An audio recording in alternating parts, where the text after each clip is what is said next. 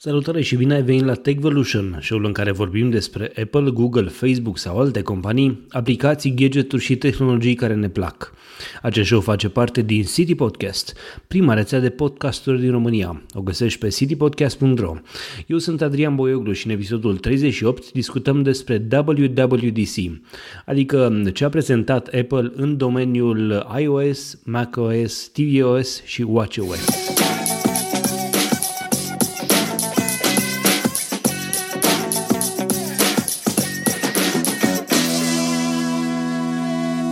Techvolution este susținut de Ovidius Clinical Hospital, partenerii noștri încă de la lansarea rețelei City Podcast. Ne bucurăm să avem și susținerea Radio Constanța, Radio Dobrogea și a tuturor ascultătorilor City Podcast. Ei, salutare dragilor, Techvolution s-a întors, de această dată într-o nouă serie, episodul treizeci și opt vine la o lună și ceva, o lună și vreo aproape două săptămâni de la ultimul episod, de la episodul treizeci și șapte. A fost o pauză pentru că am avut nevoie să lucrez ceva mai mult. În perioada campaniei electorale am avut mai multe contracte de consultanță, am avut de lucru în alt domeniu decât cel al tehnologiei, podcasturilor, blogului și așa mai departe. Am lucrat mult pentru Constanța News, portalul de știri din Constanța, la care lucrez cu mândrie, ca să, ca să zic așa. Și iată-mă acum din nou la episodul treizeci și opt, din nou la Techvolution, din nou în City Podcast. Episodul treizeci și opt este un episod ceva mai puțin obișnuit. El vine ca urmare a unei propuneri pe care am primit-o de la Răzvan Burz. Răzvan Burz este un alt podcaster din România, el face Burzcasts, un podcast făcut de o persoană, acest Răzvan Burz de care vă spuneam, l-am mai avut invitat în show-urile City Podcast și eu am fost invitat la el, așa că dacă vreți voi pune în show notes show-urile anterioare pentru a vedea despre cine este vorba, ca să vedeți cu cine avem de-a face. Pe scurt, este vorba despre un om care, care face development, este un developer atât de iOS cât și de alt gen de aplicații sau de website-uri, este podcaster, stă undeva prin vestul țării, așa că am, am realizat, am, refă, am făcut cu el un show ceva de la distanță, ceva mai puțin obișnuit, ceva ce n-ați văzut până acum la Techvolution. Nu este un interviu propriu-zis, ci un show de o oră și aproape jumătate, în care eu și Răzvan discutăm despre ce a prezentat Apple în W W D C, în conferința, în keynote-ul de, de început pentru Worldwide Developers Conference. A fost o experiență inedită pentru că el a venit cu propunerea, hai să facem ceva de genul ăsta, e o practică destul de comună în afară, în podcasturile din afară, ca oameni care au idei, care se pricep la anumite subiecte să facă podcasturi după astfel de mari conferințe și să discute tot ceea ce s-a întâmplat, impactul acestor noutăți, dacă vreți să spunem așa, pentru developeri, mai ales pentru cei din România, pentru utilizatorii din România și așa mai departe. Bun, am discutat cu, cu Răzvan, vă invit să, să ascultați acest show, vă spun că Techvolution s-a întors. Voi anunța ceva, ceva schimbări în rețeaua City Podcast în perioada imediat următoare, schimbări care țin de felul în care vor apărea episoadele, dar și de felul în care ele sunt făcute, aceste episoade. Până atunci, haideți să ascultăm împreună episodul cu Răzvan Burz. Salut, Răzvan! Salut, Adrian! Ai văzut marea lansare? Marile lansări? Am văzut, dar am văzut-o doar cu un ochi, pentru că cu unul stăteam și încercam să petrec un pic de timp și cu fiica mea. Și ce îmi place? Îmi place că lumea spune, pa, Apple, Apple n-a lansat nimic, ce-o fi cu ei, n-au lansat niciun iPhone, niciun așa. Frate, așa e de fiecare dată la Worldwide Developers Conference, la W W D C. E o conferință în care vorbim despre software, vorbim despre iOS, despre macOS, acum că l-au rebranduit și așa mai departe. E, e o conferință interesantă pentru developeri în primul rând, dar și pentru userii care sunt mai avansați și care vor să afle ce înseamnă software, ce, ce urmează pe, pe calea asta. Marile lansări de produse sunt mai prin vară poate sau în toamnă. În toamnă se preconizează că vor fi ceva lansări. Dar, de altfel, Apple cam o dată pe an lansează câte ceva, reînnoiește câte ceva în gama lor de produse. Deci nu e nicio problemă că la Worldwide Developer Conference nu au lansat niciun fel de produs hardware. Da, mă așteptam să lanseze sau măcar să anunțe că vor lansa un Mac nou, un MacBook Pro, probabil, dar nu m-a surprins faptul că nu, nu au venit cu el. Simplul fapt că, că avem doar software, oricum mi-a plăcut ce am văzut, anumite din cele prezentate mi-au plăcut și atunci... Și atunci am zis că e, că e bine. Hai să explicăm puțin așa, înainte de orice, este un show făcut duplex, ca să spun așa, de la Constanța, de la mine și de la tine din partea cealaltă țării. Un episod care va apărea atât în Techvolution cât și în Burzcasts. Cum pronunți? Burzcast sau Burzcast? Burzcast, Burzcast. Deci pe acolo, pe undeva. Cum vrea să citească fiecare, nu încerc să...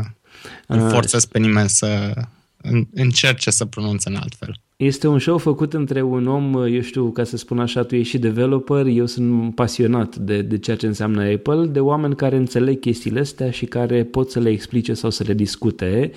Uh, și e ceva mai inedit. Pentru mine, nu știu dacă tu ai mai făcut așa ceva până acum, dar cu nu, siguranță... încă nu am mai realizat niciun... niciun podcast comun în genul acesta. Cu siguranță nu, nu ești tu invitatul meu și nici eu invitatul tău. Sunt, e o discuție între, între pă, doi realizatori de show-uri diferite care se întâlnesc, iată, să discute. De altfel, o practică destul de comună în lumea podcasturilor. Am văzut oameni care fac show-uri diferite și care se întâlnesc pentru astfel de evenimente să discute la un round table, cum spun ei. Bine, nu neapărat în doi, poate să fie în trei, în patru, în cinci și așa mai departe. Se discute ce, ce s-a lansat sau ce, știu, urmează să fie prezentat când e vorba de un astfel de eveniment. Când mai găsim podcasteri români care sunt dispuși să discute cu noi, de ce nu? Putem să-i aducem și pe ei. Bineînțeles. Nu știu, nu știu cât, cât de bine tehnic.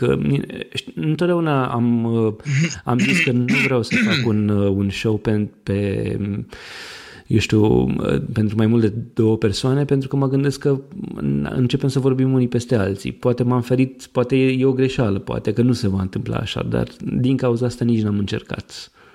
Ridică mâna. Da. E mai, e mai bine dacă ești față în față, e cu totul altceva dacă te privești în ochi la aceeași masă, doar că Sau... asta ar însemna să, nu știu, ori să vină toți podcastării la mare, ori să ne întâlnim de la mare, clar. Deci eu o să fiu gazda. Bun. Uh, hai să... Dar numai de aia, ca să fii tu gazda. Bineînțeles. Deși mi-ar plăcea să mergem și undeva la munte. Chiar mi-ar plăcea, uite, am putea să facem o reuniune a podcasterilor din România la munte, să vedem câți ne strângem. Poate că suntem prea puțini și atunci va trebui să aducem și ascultători, mă gândesc, da? Mm. da. Uh, înainte înainte de orice vreau să te întreb ceva. Ce ți-a plăcut, dacă ar fi să alegi un singur lucru din prezentarea de uh, uh, luni seara, ce ți-a plăcut? Un produs sau, eu știu, un, uh, o, o chestie de acolo, ce ți-a plăcut cel mai mult? Mă, de pot, ce... uita, mă pot uita la filme pe același ecran, nu trebuie să mai mut filmul pe cealaltă ecran. Deci picture, funcția, de, funcția de picture in picture pe Mac. Da. Okay. Rebranduitul macOS simplu, fără X, fără ten, fără nimic. Eu nu sunt convins că au renunțat la X-ul ăla de tot, nu-mi dau seama. Adică ei l-au prezentat ca, într-adevăr, ca macOS. Înainte era O S X. Da, nu știu, mie încă neclar ceva acolo. Eu dacă ar fi să aleg, cred că mi-a plăcut cel mai mult ideea de optimized storage. N-am înțeles exact cum va funcționa, pentru că nu-mi dau seama dacă Apple este cel care va decide, să știu, ceva, un algoritm va decide ce anume îți pune pe computer și ce va păstra în cloud. Ideea, pe scurt, pentru cei care nu știu ce, ce înseamnă Optimized Storage, să zicem că ai pe, pe un laptop de, eu știu, o sută douăzeci și opt, un S S D de, de o sută douăzeci și opt de giga. Ei bine, din acel o sută douăzeci și opt poate să, computerul, sistemul de operare poate să vadă ce nu prea folosești, ce nu, eu știu, un film pe care îl vezi rar sau l-ai văzut o dată și poate că nu-l vei vedea în fiecare zi, atunci acel film va fi șters de pe computer și mutat în cloud. Ce ne-a spus Apple este evident ce se va întâmpla cu, eu știu, momentul în care vrei să-l vezi. Ce faci? Ai nevoie de o conexiune bună de net? Pentru că aici e o mare problemă. Apple crede că trăim într-o lume ideală în care avem tot timpul la dispoziție net gratuit, universal valabil, de mare viteză, știi? Și aici ar putea să fie o problemă. Aceeași situație este și la aha, imagine, la fotografiile pe care le iei, de exemplu, pe iOS. Știi că și acum ai posibilitatea ca să-ți păstreze doar un thumbnail Așa este, nici măcar mă rog, nu folosesc Photos in the Cloud, chiar nu folosesc funcția respectivă, tocmai mm? din motivul ăsta, pentru că simt nevoia să le am pe device. Ce am făcut, le-am pus pe Dropbox mai degrabă și acolo pot să le văd și știu că le am și le pot descărca dacă, dacă e nevoie. Dar... Mie îmi place, eu folosesc și funcția aceea, dar, dar o foloseam încă dinainte când aveam iPhone-uri de șaisprezece giga.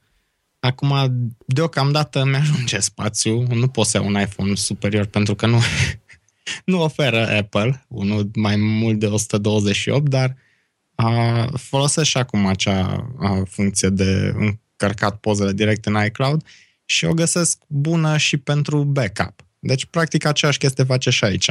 Mi-ar plăcea, de exemplu... Te rog, te rog. Se uită ce uh, fișiere au fost accesate recent, fie de sistem, fie de către utilizator, și dacă acele fișiere nu au fost utilizate de mult timp, nu au fost deschise, nu au pur și simplu nu s-a operat nimic pe ele, atunci le consideră bune de arhivat. Într-adevăr, conexiunea la internet va fi obligatorie. Uite, mi-ar plăcea, de exemplu, să spună e ok, totul este în cloud, dar nu ai cinci giga de, de spațiu pe iCloud, ci ai cincizeci de giga gratuit.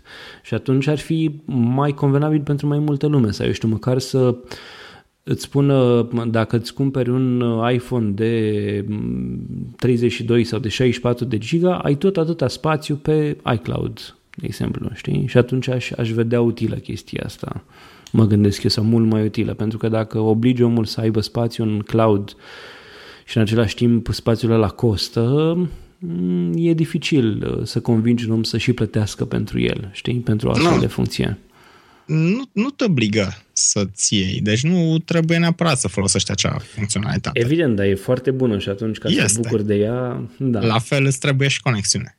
Așa este. Deci ori stai cu tethering-ul, personal hotspot-ul, după tine, ori stai cu un dangle, ori te duci pe la ce știu ce cafenele dubioase și folosești internet, și te rogi de internetul lor, da.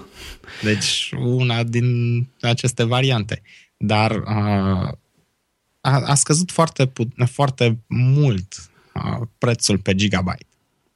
Și uh, asta, nu, nu și asta la Apple. La Apple e la fel de ceva timp. De vreun an sau vreo doi ani e cam la fel. Nu prea... Nu a scăzut foarte mult. Da, dar a, comparativ cu, să zic, a, Microsoft, unde și acolo mai țin câte un ochi, așa. Aia nu înseamnă că am trei ochi. Doar că din când în când ațintesc și alt ochi pe, chiar așa, pe Microsoft. Oferta, oferta lor chiar așa. Nu știu, e mai bună A, cum e? Sau nu e, mai e tocmai că e tot acolo și mai mult acum au retras și ei. Ei au tot adăugat, au tot adăugat spațiu și acum au zis, știți ce, ne pare rău, revenim la cinci giga. A, bun, după așa. Ce inițial aveau douăzeci și cinci, au scăzut la șapte, acum cinci. Pentru că așa considerăm noi și toată lumea oferă cinci gratis și vă dăm cinci. Mi-a deci... plăcut că treaba asta cu ceva asemănător Optimize Storage are și Dropbox. Au propus și Dropbox să facă ca anumite documente să fie pe Dropbox și să le descarci doar atunci când ai nevoie. Chestia asta mi se pare foarte utilă. Da. Și o văd ca viitorul, în, în, adică spațiu mai, evident va fi spațiu mai mult și mai ieftin, dar e bine dacă o parte dintre documentele astea le ai în cloud. Eu am documente pe care le țin în Dropbox, folosesc Dropbox, sunt utilizator de Dropbox Pro și așa mai departe și este așa. foarte, foarte util. Uh-huh. Hai să luăm la rând. Tu ești, prim, primul lucru anunțat aseară a fost watch O S trei. Tu ești utilizator de, watch, de Apple Watch. Da. Uh, Ți-a plăcut? Ce, adică, bine, n-avea cum să nu-ți placă ideea de a avea același ceas mult mai rapid. Ceas mult mai rapid e una dintre ele. Încă nu am avut probleme să zic, a, se mișcă încet, răspunde greu. Nu, încă nu, nu am văzut acolo o problemă. Ce mi-a plăcut însă este acel task manager și cum pot să văd repede toate aplicațiile. Și aplicațiile a... updatate în timp real, adică exact. Nu aștept să se updateze exact. Sau nu selectezi sau deschizi aplicația pentru a aștepta să se updateze. Exact. Ce m-a impresionat cel mai puțin sunt uh, watch face-urile care... Cum, nu vrei uh, un Minnie Mouse? Pe... Uh, ba da, aia e tot ce-mi doresc. Uh, nici, nici măcar watch face-ul cu uh, Mickey, cel care folosea personajul din cărțile lui Dan Brown. Uh, avea ceas cu Mickey. Uh, da. nici, nici măcar acela nu-l folosesc. În schimb, ce mi-a plăcut, în sfârșit au renunțat la chestia asta, adică uh, time to stand up. Care pentru persoanele cu dizabilități, cu handicap locomotoriu, e un pic asadic. Este, dar mă, gând- mă gândesc pe de altă parte câte persoane care, care au handicap locomotor, hai, poate că în Statele Unite mai sunt, sunt mai mult mai active, dar n-aș, n-aș vedea în România o astfel de persoană să poarte un Apple Watch și mai ales să-și controleze activity sau, eu știu, sports și alte chestii de genul ăsta. Eu zic invers. Gândește-te că, că acum... Aha, ai Home, care era HomeKit, rebranduit Home ieri. Uh, nu, HomeKit, răm- să... HomeKit rămâne, există și o aplicație Home în schimb. Ah, ok. Uh, deci ai Home, cu care poți să controlezi întreaga locuință, tot ce înseamnă smart ceva în casă. Uh, persoanele cu dizabilități cred că pot beneficia foarte mult de pe urma acestor uh, i-device-uri. Ai dreptate, ai dreptate. Pot să beneficieze, dar nu le, vând folo- nu le văd, sau cel puțin nu le văd eu, poate că greșesc, folosind funcția de uh, sport de pe, de pe uh, Apple Watch. Mai degrabă o persoană cu dizabilități are nevoie într-adevăr să-și controleze device-urile din casă, să răspundă la mesaje dacă nu are telefonul lângă ea și așa mai departe. Dar nu văd, nu vedeam eu. Poate că mă înșel și ai dreptate, chiar au nevoie. Era o chestie într-adevăr sadică, să, să te pună să te ridici atunci când tu de fapt nu ai posibilitatea să te ridici sau ești o faci numai asistat de către cineva. Și e bine că au rectificat această mică, mică problemă. Aici, așa ca paranteză, uh, odată am lăsat ceasul pe masă, l-am pus pe masă la scurt timp, după, uh, de fapt cu puțin timp înainte ca să apară time to stand up. Și nu a sesizat că nu mai este puls, a vibrat un pic pe masă și time to stand up. Și mă gândeam, dacă eu eram, nu știu, căzut undeva sau ceva și nu mai aveam puls, eram gata. Și ăsta, săracul acolo, singur, tot time to stand up, time to stand up. Uite, apropo, nu pot. Pentru situații de genul ăsta au făcut treaba aia cu uh, S O S. Sau nu știu, da, aia mi-a funcția. Plăcut. Da. Aia e o chestie chiar foarte utilă, adică, de exemplu, aș da un astfel de ceas unei persoane în vârstă care, eu știu, știe care probleme. Doamne ferește, se întâmplă ceva, a căzut sau așa și are nevoie de... Și știi ce mișto la, la partea aia cu S O S? Că îți formează automat numărul de urgență. În România ar fi unu unu doi, exact. nouă unu unu în state sau, eu știu, nouă nouă nouă în Asia, dar îți trimite și emergency card-ul, adică da. Informațiile medicale și îți trimite și locația automat. Și notifică persoanele de contact din uh, listate în emergency. Ceea ce e o super chestie, adică apeși un singur buton și după aceea știi că primești ajutorul de care ai nevoie. Da, ai cinci secunde. Eu sunt să, curios dacă în, dacă în România sistemul nostru de urgență de la unu unu doi poate să accepte asemenea uh, apeluri, adică nu știu, dacă sun la unu unu doi și operatorul vede că nu zici nimic, poate că nu își dă seama că ai nevoie și atunci nu te, nu știu, nu te A, ajută. Cred, cred că prin lege sunt obligați să localizeze apelurile, pentru că am înțeles asta că se oferă, da. se oferă amenzi foarte mari dacă te joci. Deci trebuie să ți-l localizeze. Mai, să primească restul datelor, aia, aia nu știu dacă... Nu știu. Depinde cine, cine produce sistemul și dacă permite așa ceva și modul în care comunică. Dacă e un, pro, e un protocol proprietar, atunci s-ar putea să trebuiască implementat sau să nu-l suporte deloc. Dacă este, nu știu, mod S M S sau ceva, atunci s-ar putea să le primească. Da. Apropo, cât folosești partea asta de, de activity tracking pe, pe ceas? A, o folosesc cam în fiecare zi pentru că o, o folosesc inclusiv la fitness. E drept că îmi acopăr ceasul, am bandane din acelea de transpirație, de așa, mm. și mi-acopăr ceasul ca nu cumva să-i zgâriu, carca- să-i zgâriu ecranul sau a, carcasa sau așa, dar o folosesc în fiecare zi, plus că îmi place că și dacă mă duc un picuț cu fetița pe afară cu cărucior sau ceva, deja se adaugă la cele treizeci de minute obligatorii de mișcare. Și reușești să faci, eu știu, mișcarea pentru zi, pentru fiecare zi, reușești să umpli cerculețele alea? A, cel roșu nu totdeauna, pentru că îmi propun eu la începutul săptămânii tot timpul mai mult și hai nu, să, nu reușesc, dar spunem ce, ce, ce înseamnă culorile, pentru că sunt poate utilizatori care nu au un ceas sau nu știu ce înseamnă.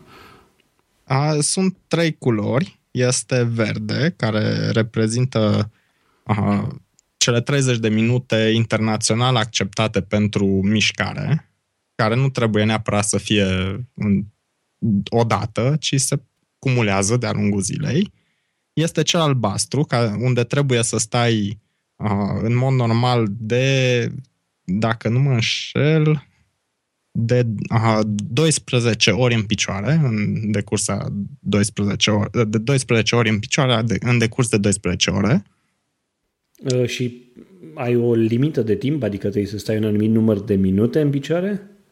Uh, asta nu știu. Uh, din câte știu, uh, el te notifică la o oră să stai în picioare și uh, în general e cam zece minute, dar uh, uneori îți zice să te mai și miști un picuț. Deci nu doar să te ridici și să stai pe loc, să te mai și miști. Depinde și... că de, probabil că depinde și de job. Cineva care lucrează mai mult din picioare sau mai mult merge în timpul zilei, probabil că n-are nevoie de asemenea chestii. A, da, nu știu aia cum, cum o verifică. Deci numai chiar dacă nu verifică distanța parcursă și atunci, într-adevăr, nu...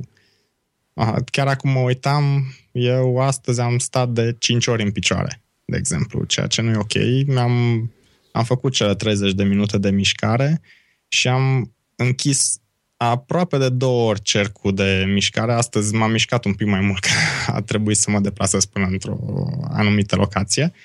Mai este cercul roșu, de care n-am discutat, care este cercul cu calorii arse, care ți le setezi tu la începutul săptămânii. Aha. Și pe care spuneai că nu ajungi să le faci doar pentru că îți setezi tu, eu știu, un grad înalt de consum de calorii sau de ce? Da, în general, da. Astăzi a trebuit să mă deplasez undeva și am a, decis ca o parte din drum să o fac pe jos și atunci se pare că a, aceea a completat. Mm-hmm. Interesant. Acum mai e și funcția asta de breathe. Respiră. Da, e, e nouă, e nouă introdusă ieri. Chiar e nevoie să-ți spună cineva să respiri? A, sunt pare. Exerciții de respirație, se pare că, și sunt pentru a, reducerea a, B P M-ului, a bătăilor inimii, să nu, să nu stai așa încordat. Evident, se referă la, medi- la clipe de meditație, de liniștire și așa mai departe, doar că eu spuneam și în, și în articolul de pe boio punct ro, mi se pare că e ca în bancul ăla cu blonda care avea un castofon și care îi spunea inspiră, știi bancul? Să ți-l spun? Poți să-ți spun bancuri. Eu, da.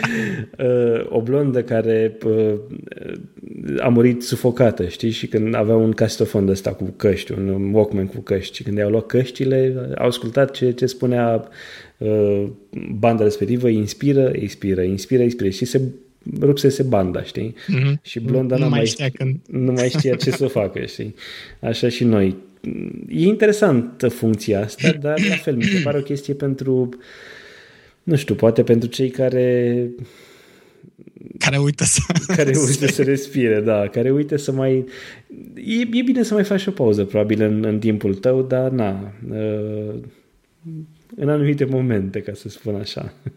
Așa e, uh, ei fiind în general oameni care, să zic, lucrează în fața unui ecran, în, în mediu, nu știu, la birou și așa, ei se gândesc foarte mult la cum se poate îmbunătăți și ei probabil văd un pic mai mult cum se poate îmbunătăți stilul de viață și ei cred că văd un pic mai mult a, din punctul lor de vedere. Da, trebuie tot omul să aibă să facă activitățile astea, să facă, să respire în modul ăsta ca să se liniștească, să...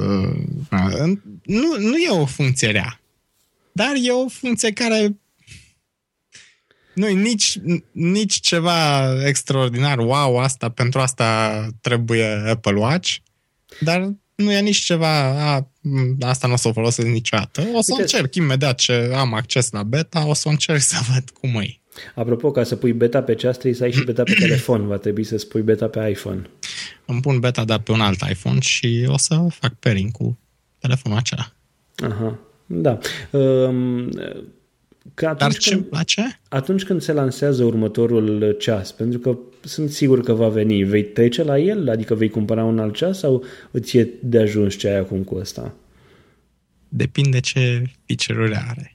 Eu mă gândesc că poate e mai la... rapid, mai subțire, mai, eu știu, ceva de genul ăsta. Mă gândesc că e doar o chestie de design și de, de viteză, de procesare. În general, ai văzut chestia asta la Apple, că adaugă incremental feature-uri care nu sunt neapărat obligatorii pentru utilizator, dar dacă vrei să dai banii și să ai latest and greatest, atunci uh, dai banii. Deci, în funcție de ce feature-uri va avea, de ce nu? Eu, eu până anul trecut nu am vrut să aud de smartwatch-uri. Am avut în teste un uh, Sony smartwatch. Aveam un Android cu care îl testam. Și după două săptămâni l-am returnat. Uh, după aceea n-am mai vrut să aud de niciun fel de smartwatch. Am zis că n-are rost, oricum trebuie să stai cu telefonul, nu te ajută la nimic în plus, de atâta tot că nu scoți telefonul din buzunar. Anul trecut mi-am luat un Pebble și am descoperit că poți să faci încă mult mai multe chestii fără să scoți telefonul din buzunar. Una dintre cele mai elegante chestii e lista de cumpărături. Că stau numai cu mâna pe mânerele de la shopping cart, de la coșul de cumpărături, și bifez, bifez, bifez, mă uit ce s-a mai trimis de la headquarters, adică de acasă. Ce, ce item nu am mai pe apărut ai, pe lista de cumpărături. Ce aplicație folosești pentru asta? Ai Reminder sau ce ai? Uh, pe Pebble utilizam uh, Evernote. Pe uh, Apple Watch folosesc OneNote. Aha, okay. Dar uh, cel mai mult îmi place cum funcționează uh, numai o secundă. Unda, că am uitat, a, i-am uitat denumirea, știi că e, o pornește aplicația din icon, nu din denumirea ei. Uh-huh. Clear. Deci Clear e aplicația care îmi place și care are uh, companion și pe macOS. Da, o știu, am jucat cu ea într-o vreme, după care a apărut Wunderly și mi-a plăcut mai, mult mai mult Wunderly și am, și am trecut la ea. Iar nu are sync. Da. Aia e o problemă. Uh, hai să trecem la, la tvOS. Încă uh, ceva da. Ce aș dori să mai discut aici, pe partea de mesagerie. Așa. Pot scrie mesaje de mână pe ceas. Ceea ce e o chestie foarte faină. Primeam la multe... chestia aia cu graffiti, la funcția nouă pe care o vor implementa exact, ei. Exact. Dar am văzut că e în chineză și în engleză, nu și în română. A, el îți recunoaște practic literele, caracterele. Da. Da. Da. Și asta e, și asta e adevărat. Uh, și simți nevoia să, să faci așa ceva? A... Ai un număr predefinit de mesaje cu care poți răspunde. Aia da, știu. Și se poate întâmpla să fii într-o situație în care probabil nu vrei să scoți telefonul din buzunar sau, nu știu, se mai întâmplă uneori să merg să... Pe lângă faptul că realizăm podcast-uri și tu, la fel ca mine, și ascultăm podcast-uri și nu totdeauna e convenabil să scoți telefonul din buzunar, mai ales dacă asculți cu earbuds-urile de, de la Apple. Și atunci uh, prefer să răspund de pe ceas la un S M S, ajung imediat sau ok, mulțumesc sau așa, dar ai un număr predefinit de mesaje și uneori e nevoie să răspunzi ceva dincolo de mesajele alea și atunci o chestie de genul ăsta chiar prinde bine, decât să stau să scot telefonul, să văd, să îi dau direct reply și zic ok, mulțumesc, discutăm atunci sau, uite, nu pot să întârziu, nu știu ce, nu pot să discut acum sau să intru în podcast sau orice. Uite, mi-a plăcut, îmi place pe telefon și nu știu dacă există și pe, și pe Apple Watch chestia asta. Eu folosesc în ultima vreme atât pe Facebook, pe WhatsApp, cât și, pe, și în iMessage funcția de, nu de dictare, ci de mesaj vocal. Deci pur și simplu atunci când discut cu cineva, apăs pe microfonul acela din, din dreapta tastaturii și îi zic ok, mersi, sau eu știu, îi dau un scurt mesaj de câteva secunde, pentru că nu pot să scriu, pentru că sunt la volan, sau eu știu, din alte motive. Dar chestia asta mă ajută. Există și pe Watch o da, funcție de da, genul era, ăsta? Da, era și o folosești și poți să dictezi. Deci nu, se, nu se dictezi cât să... Deci nu să-ți transcrie ceea ce vorbești. Da, deci, vor, nu, deci vorbești și îți trimite mesajul ca pe iOS. Da. Uh-huh. Folosești așa ceva? Te ajută? A, nu prea am folosit aceasta pentru că puțină lume știe că trebuie chiar să redea acel mesaj ca să, să asculte. Uh-huh. A, dar a, ce folosesc încă și încă mi se pare un pic șod a, la Watch este funcția de dial cu, și să vorbești de pe el așa pe stradă. Și un pic, mi se pare un pic șod, dar uneori chiar prinde bine. Știi, tot așa, când ai, de exemplu, mâinile ocupate, duci ceva sau, știi, numai întorci ceasul și zici, hey Siri, cu tare, cu tare, și, sau să apeleze pe cineva și după aceea continui discuția și hai că te sun eu sau hai să ne întâlnim acolo sau ne vedem acolo. Chiar dacă se audă un pic mai tare și cei din jur ar putea să audă conversația. Da, e, nu, nu văd, personal nu văd că un ceas mi-ar fi util, îți spuneam și înainte de show, nu sunt obișnuit să port accesorii, brățări, ceasuri, lănțișoare și alte de astea, nu port nimic, dar sunt convins că pentru cei care au astfel de nevoi sunt îmbunătățiri care contează și watchOS trei o să-i facă mai fericiți. Am auzit multe persoane care, care spuneau că e foarte, foarte lent și că simplul fapt că, că merge, că ai task managerul în care poți să vezi aplicațiile uh, imediat uh, îi ajută mult chestia asta și vor fi mai, mai fericiți cu el. Bine, sunt convins că Apple n-a putut să vorbească și asta e valabilă și pentru ce vom discuta despre iOS, macOS și tvOS. N-au putut să vorbească despre funcții care vor fi, eu știu, legate într-un fel sau altul de ceea ce urmează ca și hardware. Și simplul fapt că au spus că vei putea să-ți folosești ceasul, Apple Watch, să-l folosești pentru a-ți debloca Mac-ul, mm-hmm. Cred că urmează să avem niște Mac-uri care vor, vor avea Touch I D, în, zic eu, într-un foarte, foarte scurt timp, probabil chiar anul ăsta. Pentru că au avut și, au, au implementat și uh, Apple Pay pe, pe computer, au implementat, bine, e, e în browser de fapt, uh, și uh, uh, funcția asta de deschidere uh, cu ceasul. Eu sunt convins că vom avea foarte curând și, și Touch I D pe, pe Mac, tocmai pentru a avea aceste funcții și pentru a le, de, eu știu, a le folosi în mai mare siguranță, așa cum se întâmplă deja pe, pe telefon. Prinde foarte bine că știe că practic ești tu și că ai puls. Da.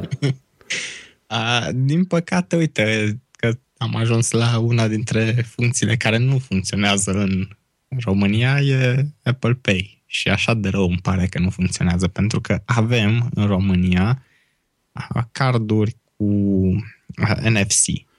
Și da. Aproape toate băncile emit și carduri cu N F C și s-ar putea utiliza. Deci din moment ce există o grămadă de cititoare și de multe ori mă duc și îi arăt cardul, vede care e N F C și direct îl apropiu. Deci nu mai trebuie să-i mai dau cardul, să mai mi pună mâna pe o singură dată. Știu că dacă nu mă înșel, există o limită tranzacție de până în o sută de lei sau ceva de genul ăsta. A, a scăzut, mi se pare acum. A scăzut. Serios? Un pic limita, da.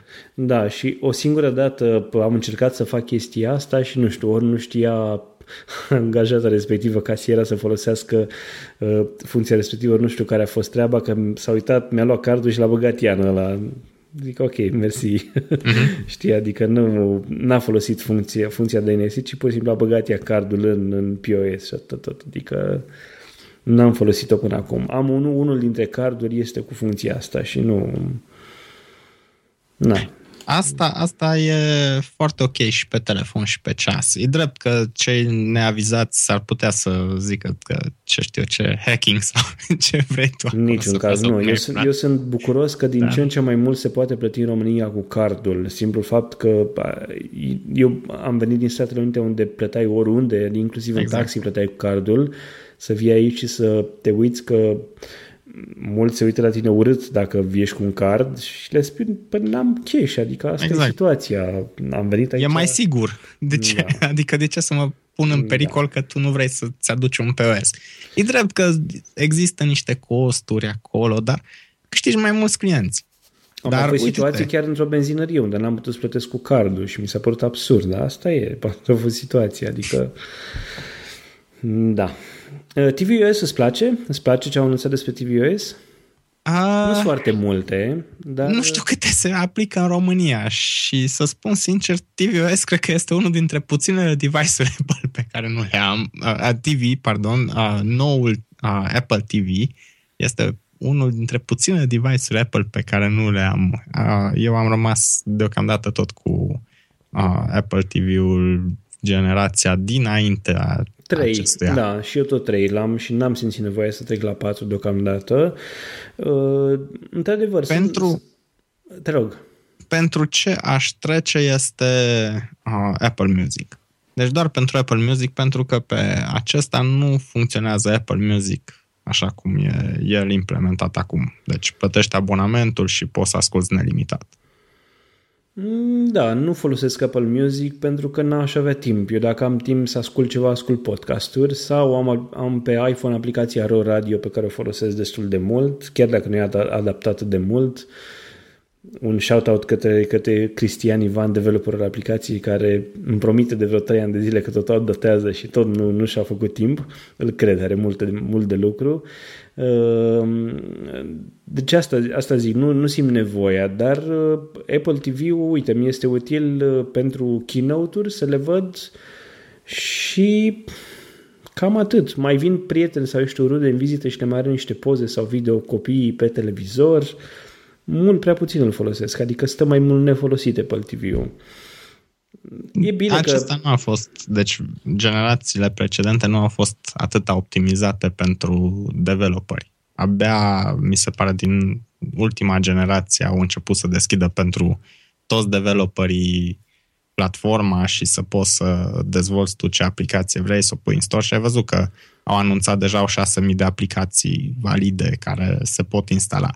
Ceea ce e foarte bine. Din păcate, o parte dintre servicii oricum nu merg la noi. Da, mi-ar plăcea să văd o aplicație R D S, de exemplu, în care să-ți alegi un pachet de, nu știu, douăzeci de canale, să zicem, pe care vrei să le urmărești, le plătești pentru acele douăzeci de canale și nu mai plătești cablu. Mi-ar plăcea să văd așa ceva. Da, ar fi o idee, dar... Da, bine, asta, a, a, cred, că, cred că R D S n-ar face niciodată așa ceva, pentru că știi cum e, atunci când, când business-ul tău principal, nu numai R D S, U P C și alți provideri mari din România, business-ul, business-ul tău principal este, este pe, uh, internetul pe cablu și televiziunea prin cablu, nu vrei să, să investești în asemenea chestii, mă gândesc. Nu e ceva ce ar face. Dar uh, cred că mai degrabă vom putea să vedem ceva de genul ăsta de la canale T V, de ce nu, un ProTV sau, eu știu, alți mari, alte mari canale T V din România. H B O Go? Există deja, nu e, nu e folosibil în România? Ba da, dacă ai, uh, ai acces de la, din partea providerului de televiziune, îl poți utiliza. Da, uite, mai degrabă aș este... putea să văd, să cumpăr, de exemplu, programele ProTV, să le văd live pe Apple T V, decât să plătesc... Eu, sincer să fiu, în ultima vreme nu mi-am mai... Mi-am mutat biroul de la parter la etaj în casă și uh, nu mi-am mutat și televizorul, pentru că n-am simțit, n-am avut timp la început și acum nu mai simt nevoia să mă uit la televizor. Am atât de mult de lucru, pe de-o parte, iar pe de altă parte, televizorul mi-ar distrage atenția. Când n-am nevoie să văd ceva live la T V, când, eu știu, e o știre importantă, intru pe site la Digi sau la Realitatea sau la, eu știu, unde vreau să mă uit și mă uit acolo la știrile respective și atât tot. Deci nu simt nevoia unui televizor. Și atunci de asta zic, mi-ar plăcea să am aplicații pe Apple T V care să-mi, să-mi ofere, eu știu, să cumpăr un pachet de douăzeci de programe T V sau nici atât, poate nici mă uit la douăzeci, mă uit la zece, să spunem, câteva românești, plus un History, un Discovery Channel și așa mai departe, să le plătesc pentru ele și atât tot. N-am nevoie de Taraf T V, de Etno T V, n-am nevoie de manele, n-am nevoie de uh, telenovele, n-am nevoie de uh, programele unor televiziuni precum Antena doi sau eu știu care mai sunt astea cu mondenități. Nu simt nevoie de așa ceva. Dar aș plăti conținutul unei televiziuni interesante, eu știu, ProTV poate pentru știri, câteodată pentru România au talent sau eu știu alte, alte show-uri de lor care sunt bune și sunt bine făcute. Aș plăti pentru așa ceva. Da, dar aici cred că din punct de vedere al business-ului există o problemă.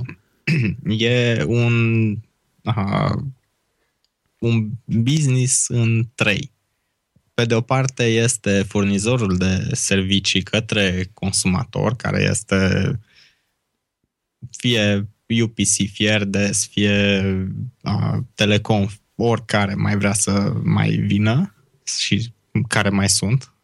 E o listă destul de mare, dacă nu mă înșel. Uh, pe de altă parte este Apple, și pe de altă parte este uh, emitentul, este chiar uh, acea companie care furnizează conținutul. Și trebuie uh, acel contract rezolvat între toți trei, adică trebuie și dacă... furnizorul să aibă acordul de la uh, cel care oferă conținutul să publice acel conținut prin intermediul unei aplicații proprii. Există totuși o aplicație R D S pentru iPad, dacă nu mă înșel, care îți oferă acces la anumite canale T V live. Da, da, așa e, dar uh, nu știu, nu știu în ce condiții și cum au ei uh, mai departe dreptul să furnizeze și ce furnizează și unde și în, deci Chestiile, chestiile legale îmi scapă, dar pe de altă parte aceeași chestie o au și Apple, adică și ei trebuie să aibă un, un agreement cu cei care furnizează mai departe serviciile și cum se poate încasa de acolo, că la urma urmei vezi că dacă vine, dacă eu vreau să-mi instalez aplicația, ai văzut, acum au scos acea obligativitate să tot introduci codul, să te duci înapoi pe site-ul a, furnizorului de cablu, să-l introduci și acolo, să... Au explicat ei procedura. Da, da. A, dar trebuie să aibă și a, o modalitate ca să vireze banii către, mai departe către cel care îți oferă acele programe, în cazul ăsta, să zicem, pentru Digi sau pentru U P C sau... Mă gândesc așa mai departe. Poate, și aici e o problemă. Poate e mai simplu dacă aplicația respectivă ar fi făcută de, eu știu, poate de fiecare post în parte. Vreau să cumpăr servicii de la aplicația ProTV, să le dau, eu știu, un zece lei pe lună ca să văd, nici nu știu, un fel de Sinau sau eu știu ce mai au ei, un, un uh, voio punct ro sau ce au ei, ceva de genul ăsta, sau Antena Play. Da, da. Le dau o anumită sumă, știu că aplicația respectivă e și pe Apple T V și o pot să folosesc acolo și să am uh, conținut mai, mai relevant. Pe de altă parte, Apple T V ca device, cred că mi se va părea interesant și îl voi cumpăra în momentul următoarea versiune sau eu știu, următoarea după următoarea versiune, atunci când se va transforma într-un fel de hub pentru HomeKit, pentru Home, și, adică atunci când va controla device-ul din casă și când va fi integrat cu un fel de time capsule, de exemplu. Atunci chiar mi se va părea interesant să stochez pe el, să fie și un media player, să stochez, eu știu, să fac backup prin Time Machine, să fie și un fel de router, deci să aibă toate funcțiile astea, dar și funcția de Apple T V. Atunci mi se hub va... deja este. Mm... Pentru Home este uh... hub. Așa, așa, așa este. Prin, și asta prin... au rezolvat-o la nivel de software. Adică ai device-ul în casă, gata, ăsta știe în rețeaua respectivă Wi-Fi tot, tot ce ai. Da, dacă există deja un, un time capsule uh, pe care poți să-l cumperi, de ce n-ar integra și funcția de Apple T V? Că e până la urmă doar un, un chip care procesează chestiile astea. Nu cred că sunt, nu cred că ar fi atât de sofisticat. Și atunci, da, mi s-ar părea interesant la sine lângă televizor să, să aibă funcție de Apple T V și tot acolo în cameră pentru funcție de router, wireless și așa mai departe, pentru toate celelalte funcții. Chiar, chiar atunci aș face un upgrade din tot sufletul, mi-aș dori un astfel de device, să, să știu că pot să-l folosesc pentru toate chestiile astea. Ar fi, ar fi o chestie faină pentru să-l utilizez ca media center. Și de fapt ei încolo vor să meargă. Acum că merg cu pași mici și pentru restul lumii și cu pași mari pentru Statele Unite, ai văzut, au și...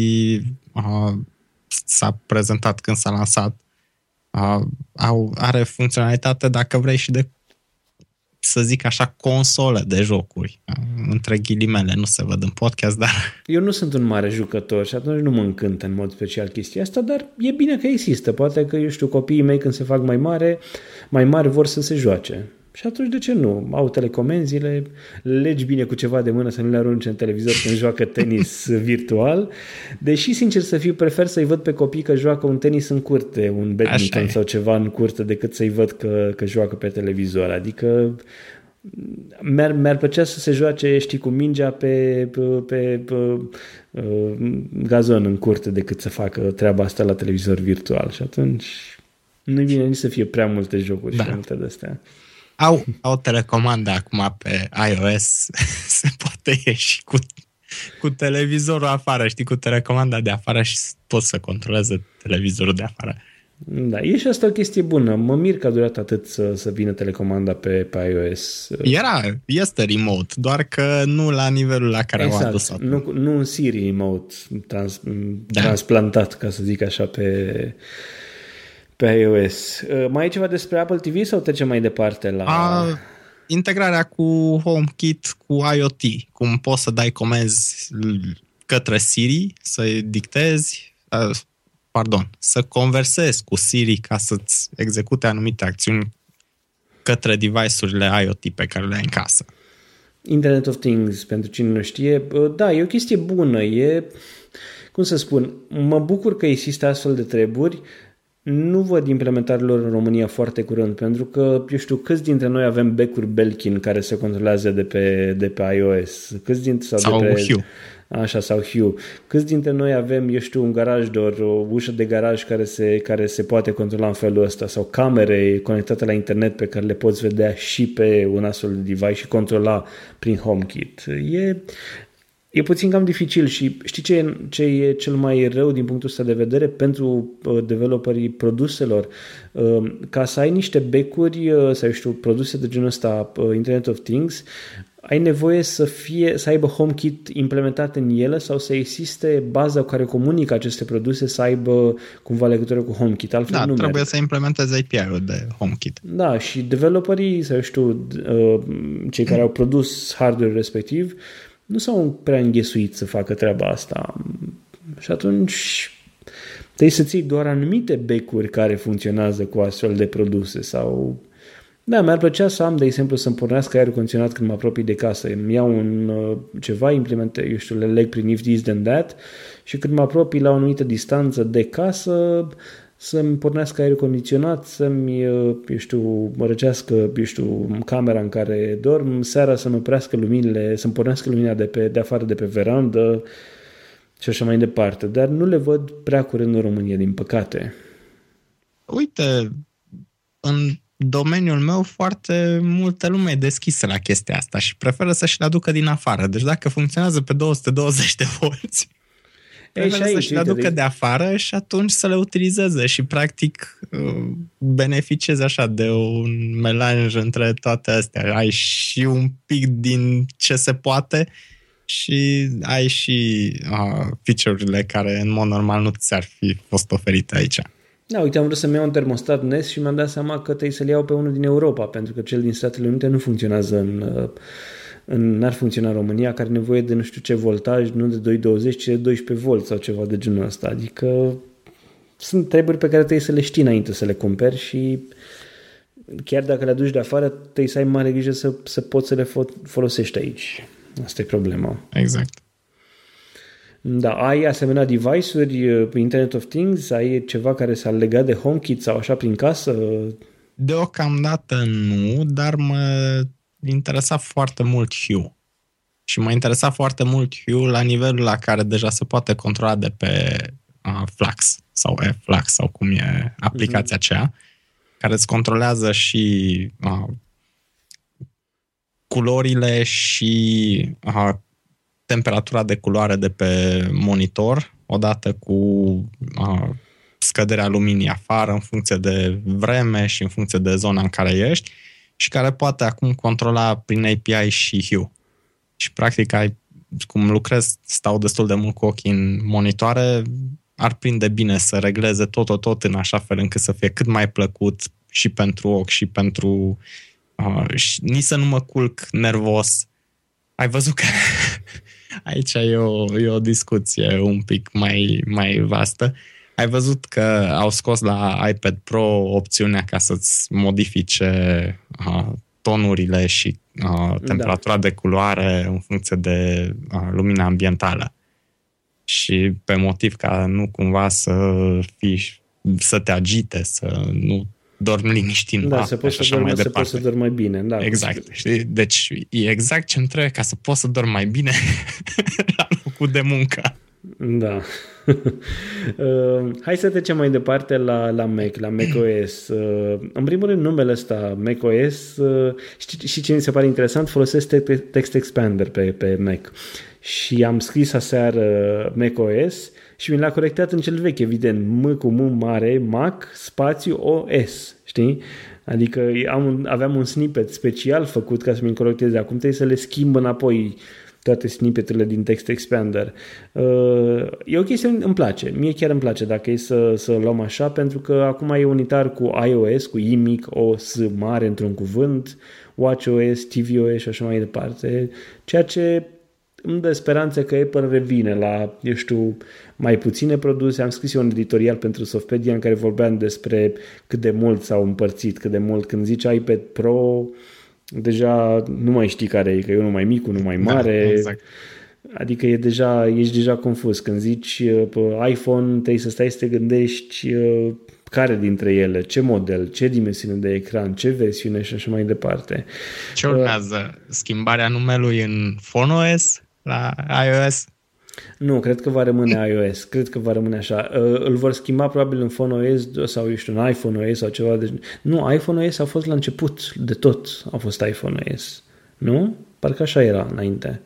Prima dată când a apărut. Nu mai știu. E, ideea este că uh, l-ar schimba așa doar dacă ar face pe iPad, dacă ar merge pe iPad către o direcție total uh, opusă sau, eu știu, total diferită față de iPhone. Altfel n-ar avea motiv să-l schimbe, mă gândesc eu.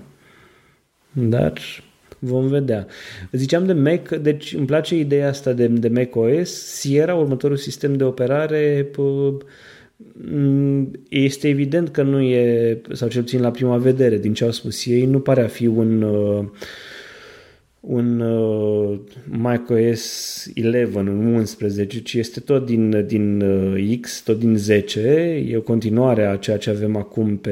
pe actualul sistem de operare uh, și asta se vede, uh, eu știu că e continuarea lui El, El Capitan, se vede și la design și la multe alte chestii, știi? Uh, nu văd dacă, nu, nu văd de ce ar vrea să facă o versiune complet refăcută, pentru că e stabil, este atent lucrat, deci eu zic că din punct de vedere al development-ului, dacă e doar continuă să adauge funcționalități și să scoată bug-urile care mai există, sistemul de operare e unul foarte ok și foarte stabil. Așa este, din punctul de vedere ai mare dreptate. Pe de-o parte, pe de altă parte vom avea încă din două mii șapte, începând cu două mii șaptesprezece, un nou file system, un A P F P, un Apple File System, optimizat pentru S S D-uri, pentru și alte chestii astea. Există un, un, un document de P R la ei pe site și odată cu el probabil că vor schimba și anumite feluri și, și felul în care interacționează iOS cu, cu cu macOS. Uite, avem deja Universal Clipboard, adică poți să-i dai copy exact. la un document pe iPhone și să-l vezi pe Mac și invers. Și asta uh. e un feature foarte bun, pentru că de multe ori mă deplasam undeva și găseam un articol care, sau ceva pasaj pe care vroiam să-l utilizez, de multe ori chiar pentru podcast. Adică am găsit aici tronsonul ăsta sau mă apucam să editez sau ceva și uite, ăsta este foarte bun, pot să-l folosesc de aici, să-l adaug dincoace, să-l, să continui să-l editez, că să fim serioși, e mult mai simplu să editez pe Mac decât pe Da, dar uite, mi-ar, mi-ar plăcea, de exemplu, să am un, un clipboard manager pe, pe iOS, adică să pot să-i dau copii și după aceea să mă duc două, trei copiuri din spate să le dau pe ei la altceva.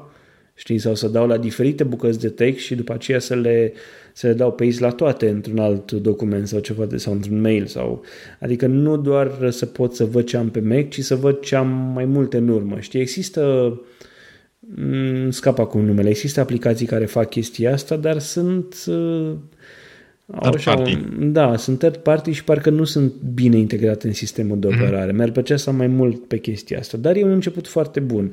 Dacă e să, să mă întreb dintre toate treburile despre care am vorbit aseară, cel mai interesant mi s-a părut macOS, pentru că e, sunt chestii noi, Siri, uite, o să vorbim și despre Siri pe Mac, sunt toate chestiile astea noi care, care eu știu, mi se par chiar interesante și utile.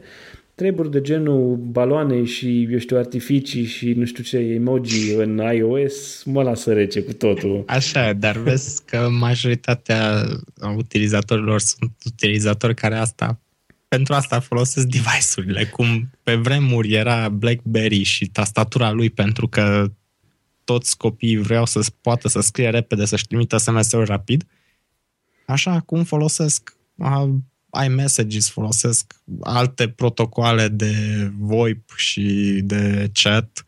Ai văzut că s-a in- au făcut o integrare foarte frumoasă cu WhatsApp și asta iar o chestie super. Da, așa e, o chestie bună. Îmi spunea un prieten, mă, ăștia au făcut un, un survey pe la pițipancele de la bambu și au, au văzut ce, ce, ce le place lor și asta au implementat în iOS, în Messages. Adică mi-ar fi plăcut, de exemplu, să văd un iMessage care funcționează pe orice device sau măcar pe, pe, pe iOS. Nu, mă refer la Android. A, și, a, există și device-urile acelea. Da, există și acel device, am auzit eu, spunea cineva. Da. Nu vreau să fac gluma aia cu săracii. Era o glumă cu telefonul săra- telefonul săracilor, că se supără iar ascultătorii noștri.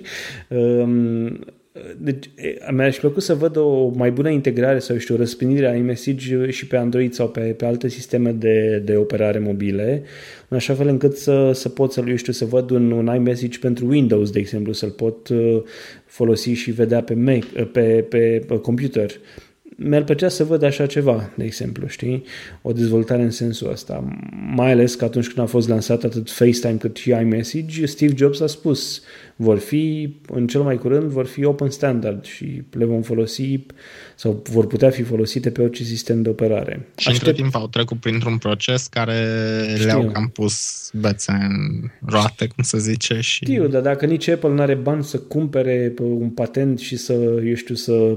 Mă, își rezolve chestiile astea în instanță cumpărând, evident, legal, nu mituind, ci cumpărând patentul respectiv de invenție în așa fel încât să poată să folosească asta oricine, nu știu, atunci cine ar putea să aibă dacă ei nu au banii necesari pentru chestia asta, știi? Dar nu ne place să cheltuim banii Apple, știi? Adică... Păi nu. Da.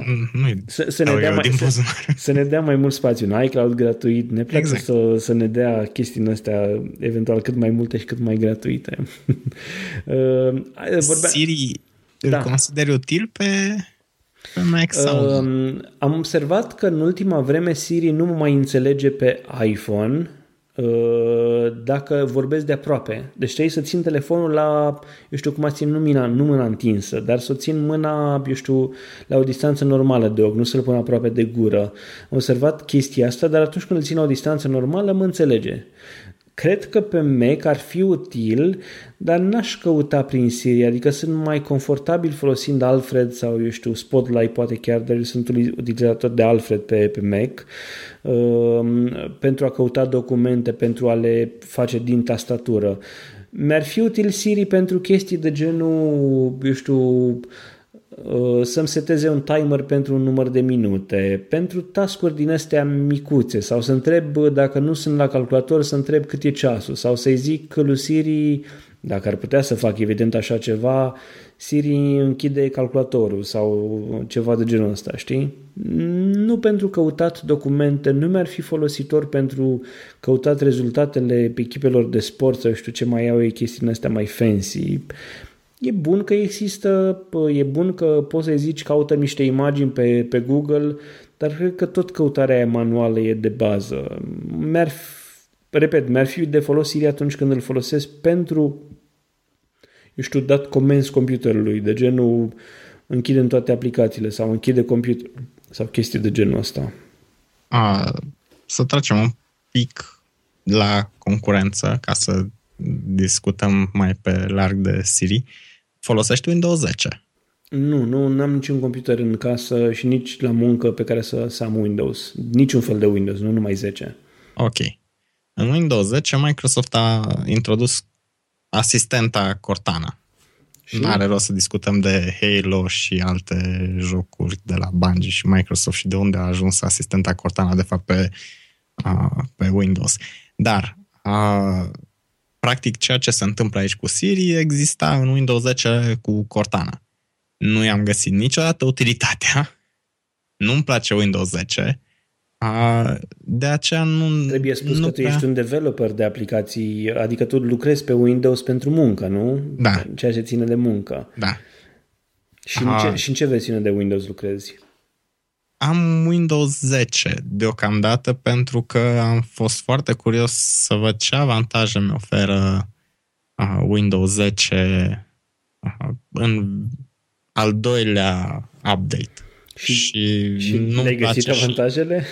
Nu le-am găsit avantajele, în schimb am găsit uh, un next screen care îmi tot apare peste calculator uh, să-i dau un rating. Și numai de-al dracului nu vreau să-i dau ratingul și îl închid calculatorul și la revedere. Deci, da. uh, dar asta spun. Nu știu, din moment ce ești cu mâinile undeva în zona tastaturii, hai să zic că nu stai toată ziua cu mâinile pe tastatură și pe mouse, dar dacă ești la calculator și ești, că nu poți să strigi din camera vecină, hey Siri, cu tare, cu tare, ce vrei tu. Știi că e aiurea. Odată Uite, că nu știu dacă te înțelege. Mi-ar plăcea și... să fie integrat cu, cu partea asta de HomeKit și să poți să-i zici lui Siri pe calculator uh, închide lumina, deschide lumina sau verifică ușa de la garaj sau chestii de genul ăsta. Da, asta mi-ar plăcea să o văd. Mi-ar plăcea, de exemplu, ca Siri să aibă, eu știu, ei, ei au prezentat Siri în, când ești în full screen mode pentru o aplicație, să poți să-i dai să-ți caute ceva sau să trebuie de genul ăsta, ca să nu mai ieși tu din full screen mode, te duci în browser, cauți altceva și așa mai departe, știi? Da, că într-adevăr acele cinci secunde care îți iau ca să muți mouse-ul sau trackpad-ul acolo și să cauți extraordinar de mari, dar măcar știi că ai, ai scris corect sau cât de cât corect. Uite, tu folosești Siri pe iOS sau pe, pe ceas? Îl utilizez, da. Pentru ce anume? Îl utilizez în special pentru vreme, în special pentru apel, în special pentru vreme, dar și apeluri și... Pentru vreme la ce ah. mod? Întreb câte grade sunt afară sau dacă plouă astăzi sau ceva de genul ăsta? How's the weather? Aha, ok. Eu îl folosesc, de exemplu, și îmi place chestia asta și o folosesc și ca absolut... timer. Da, și ca timer, dar ce folosesc eu Siri în fiecare seară, absolut în fiecare seară, îi zic trezește-mă în X ore sau trezește-mă mm-hmm. la ora cu tare, știi? Chestia asta o folosesc. Altceva nu, nu pot să zic. Ah, și mai folosesc uneori pentru, pentru uh, apel, atunci când eu, știu, zic să-mi sune soția sau altcine, pe altcineva, dar foarte, foarte rar. Și asta pentru că nu prea înțelege numele românești și, nu, și le, mm-hmm. mai, le mai greșește. Îți da. poți pune nickname-uri și poți să creezi relații și atunci poți să zici da, call știu, my wife. Știu asta. Și, păi a, da. asta am și făcut pentru soția mea, e mai simplu așa. De asta te întreb, adică ar fi util probabil dacă ai folosit Siri pe ceas și pe telefon și te-ai duce cu el către, către computer folosindu-l la fel de mult pentru funcții similare, dar dacă pe telefon folosești pentru apel... Pe computer, da, poți să-l faci. Poți să apelezi și de pe calculator, numai că, din nou, nu, e o funcție care, să zic, e ok, e în plus, e drăguță, dar nu știu cât aș utiliza-o eu, cât aș folosi acea funcție. Mi-a plăcut, mi-a mai plăcut la, la partea de, de macOS, ți-am zis, am, am zis și la începutul show-ului, chestia asta cu Optimize Storage, asta chiar îmi place foarte mult. Sunt... Bă, Sunt curios cum va fi implementată, pentru că nu, n-au spus chestia asta.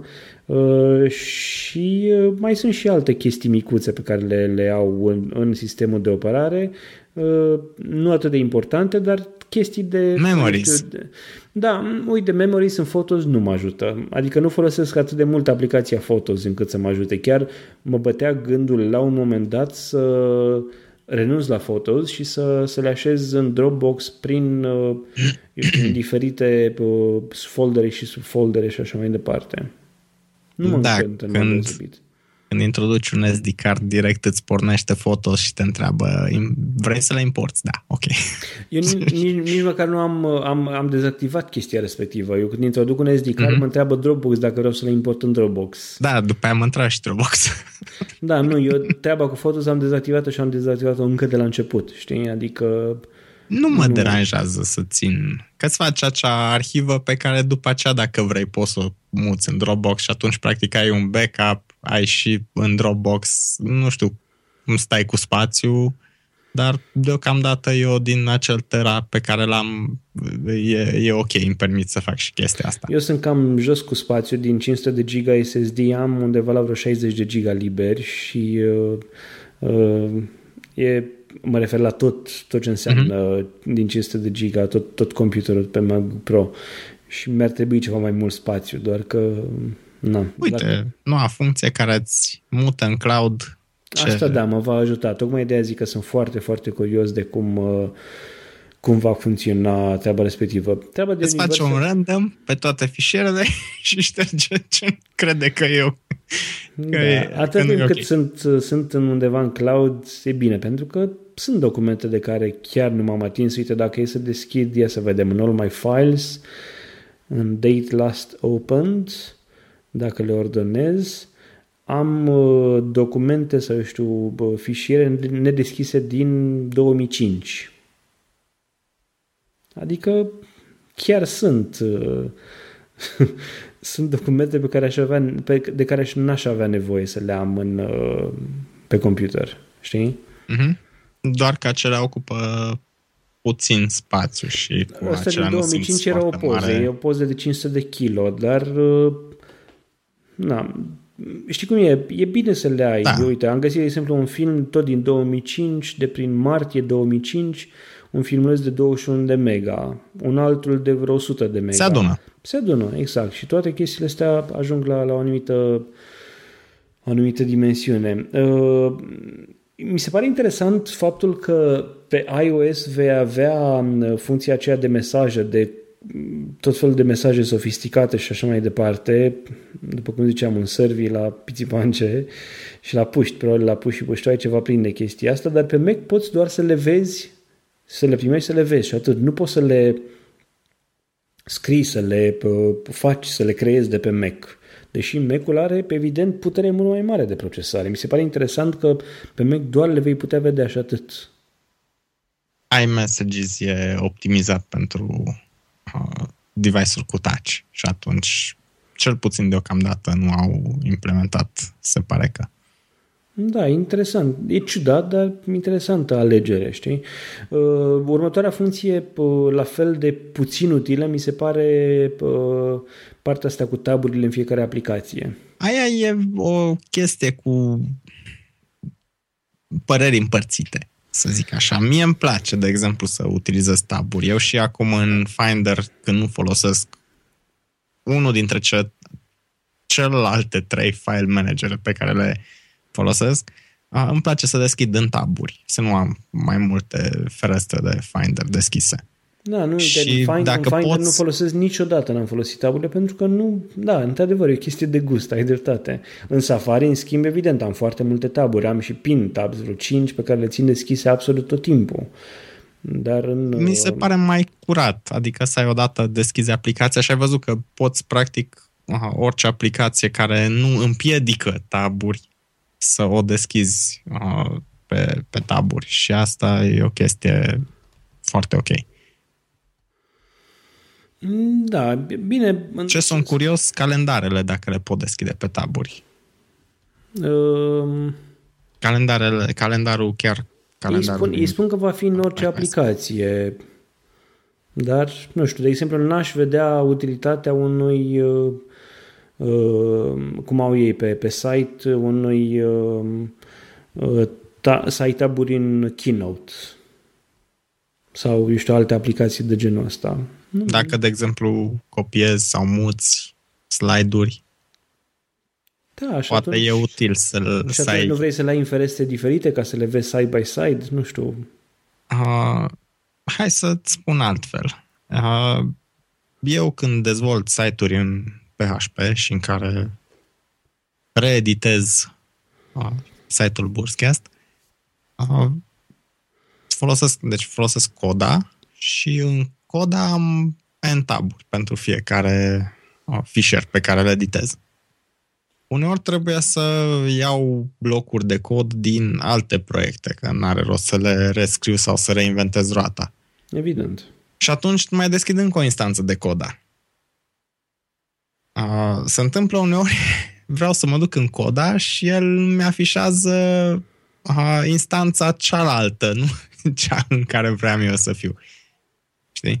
Și mă gândesc că în situații de genul acesta taburile sunt foarte utile. Eu prefer să, să pot deschide, într-adevăr, aș putea și eu să deschid în Coda mai multe taburi și așa mai departe, dar uh, sunt situații în care pur și simplu e enervant să deschizi cealaltă aplicație și știi că nu, adică trebuie să mergi să dai în doc click dreapta, să te duci să vezi care este instanța deschisă, să o selectezi aceea. Cred că e mai degrabă, e mai simplu da, să... e mai degrabă o treabă pe aplicație. Adică dacă ești un Skype, n-aș simți nevoia să am taburi mai multe dacă va exista opțiunea asta, sau în Messages n-am folosit niciodată taburile. Dar, eu știu, sau în iTunes. Nici nu știu în iTunes cum ar putea să fie taburi. Aia, aia nu știu nici eu. Dar... Aia nu știu și, apropo, uh, Apple Music au, și-au schimbat interfața. Într-o interfață și mai și mai urât. și, mai, da, și nu numai pe telefon, și pe Mac și pe telefon au interfață din ce în ce mai complicată. Da. Mă așteptam mai degrabă, de exemplu, să existe un, un Apple Music care să fie separat. separat, o aplicație diferită și să existe iTunes pentru, eu știu, restul uh, treburilor. Sau, eu știu, măcar să ai opțiunea dacă nu folosești partea de Apple Music, de serviciu de Apple Music, de subscription, de abonament lunar, măcar să ai posibilitatea să o, nu știu, să o dezactivezi cumva, să nu-ți mai apare deloc, să nu te mai bată la cap. Dar ei fac din ce mai, ce mai complicate și cum era și în aplicație, în, în prezentare. Și acum avem și versuri, de parcă nu era exact. suficient de suficient de complicate și de așa. Ei, a prezentat doamna aceea, nu știu, nu i-am reținut numele, de la Bose, deci da, te e rog. De, e un head diva, am văzut pe numele ei, sau știu, funcția ei, mm-hmm. un head diva de la Bose. Da, ok. Ce să zic, mă bucur că sunt oameni care apreciază, dar sincer aș prefera, îmi e dor, scriam și în postarea de, de aseară de, la, de pe boio punct ro, îmi e dor de momentul în care aveam uh, iTunes și, și a, muzica de pe telefon a mea, știam ce piese am și așa mai departe, adică să nu fie o aplicație complicată cu tot felul de layere și de hardware. Acum poți ghici. De... Nici măcar, adică dacă m-ar sun, mă suna cineva acum trei ani și îmi spunea și mă întreba cum fac chestia respectivă în aplicația de muzică, știam să-i spun fără să mă uit la telefon. Acum dacă mă întreabă, nu mai știu care, pe unde sunt meniurile, cum le găsești, cum le ascunzi și așa mai departe. Nici nu mi-am bătut capul să, să stau să studiez pentru că nu mi-a folosit. Uh, îți spuneam, ascult podcasturi și ascult muzică eventual de pe radio și cam atât, adică muzica mea începe să fie din ce în ce mai puțin aia din, din telefon pentru că nu ascult Evident, sunt... Merg spre servicii. Da. Merg spre servicii și îi interesează foarte mult ca din ce în ce mai mulți utilizatori să folosească Apple Music. Și practic ei ce zic? Nu mai trebuie să mai ai tu muzica ta, lasă că ai abonamentul lunar și atunci poți să asculti orice vrei. Și într-adevăr e convenabil, adică mă gândesc înainte și mai am încă un iPhone care are doar șaisprezece giga, acolo n-aș putea să-mi pun muzică să mă duc eu. Pe de altă parte îmi place și faptul că pot legal să ascult orice album doresc. Ascultam chiar înainte să începem podcastul, ascultam un album de la Bee Gees, care a fost remasterizat din nouăsprezece optzeci și trei și am regăsit acolo melodii pe care de mult nu le mai ascultasem. Îl am și în uh, C D audio, în, în uh, tot așa remasterizat, dar ăla e undeva, adună praf, nu pot să stau așa să... Este, da. Știi? Și din nou, este mult mai convenabil să, să caut, dar interfața nouă nu nu-mi place cu nimic mai mult decât interfața veche. Adică au schimbat asta cu alt, aceeași mărie cu altă pălărie. Da, și pe, și pe telefon e și mai complicată și mai ciudată. Apropo de telefon, trecem la iOS zece, pentru că deja am depășit o oră și ceva de înregistrare. Uh, iOS zece, uh, pot să zic că pentru prima dată nu mi-a plăcut iOS zece. Nu mi-a plăcut că e din ce în ce mai... Am văzut că există, adică nu, n-ai numai control center sau din control center a, a dispărut partea de play, ca să te duci să-i să dai swipe stânga sau dreapta, ai widget-uri care sunt în, în stânga și music care este în dreapta. E o interfață din ce în ce mai complicată. O compli- Evident, e nevoie de toate chestiile astea, dar parcă e din ce în ce mai complicată interfața asta. Adică mi-ar fi plăcut, de exemplu, într-un control center să pot să-mi customizez eu butoanele pe care le am acolo. Să zic că n-am nevoie de timer, am nevoie de alarmă jos, am, n-am nevoie de calculator sau poate n-am nevoie de calculatorul nativ, am nevoie de o altă aplicație care să aibă funcția asta de digit sau de știu ce, altceva de genul ăsta, picalc și alte calculatoare de genul ăsta. Mi-ar fi plăcut să zic că n-am nevoie de funcția de mod avion în, în control center, ci să am acolo, eu știu, un buton care să mă ducă direct la... Nici nu vine ceva acum în minte, nu știu, o anumită chestie din setări, să-mi, să-mi activez, să-mi dezactivez trei G-ul, de exemplu, care mi-e foarte utilă funcția asta. Nu există așa ceva și nici nu văd că Apple se grăbește să implementeze astfel de funcții în, în ele, ci doar complică cumva interfața. Da, Jonathan Ive e ocupat acum cu Apple Campus doi și n-a mai avut timp să se uite peste ce fac colegii lui de la... Da, mi-e tare teamă că el e cel care complică interfața, nu știu de ce am senzația asta, nu știu, da, sunt și ceva îmbunătățiri, partea de notification văd că se bazează foarte, foarte, foarte mult pe trei D Touch, ceea ce nu e o chestie rea, numai că te obligă într-un fel sau altul să ai latest and greatest, știi, când vine vorba de iPhone. Sunt convins că vreun iPhone șapte va avea cine știe ce altă modalitate nouă de a interacționa. Poate, nu știu, apeși pe lateralele telefonului și se mai întâmplă altceva, știi, sau, știu, pe spatele lui și se mai întâmplă alte chestii, știi, adică te obligă, chiar dacă nu te forțează, adică un iOS zece, uite, n-au spus chestia asta, dar poate că iOS zece va funcționa eventual și pe un iPhone cinci S, dar ca să ai...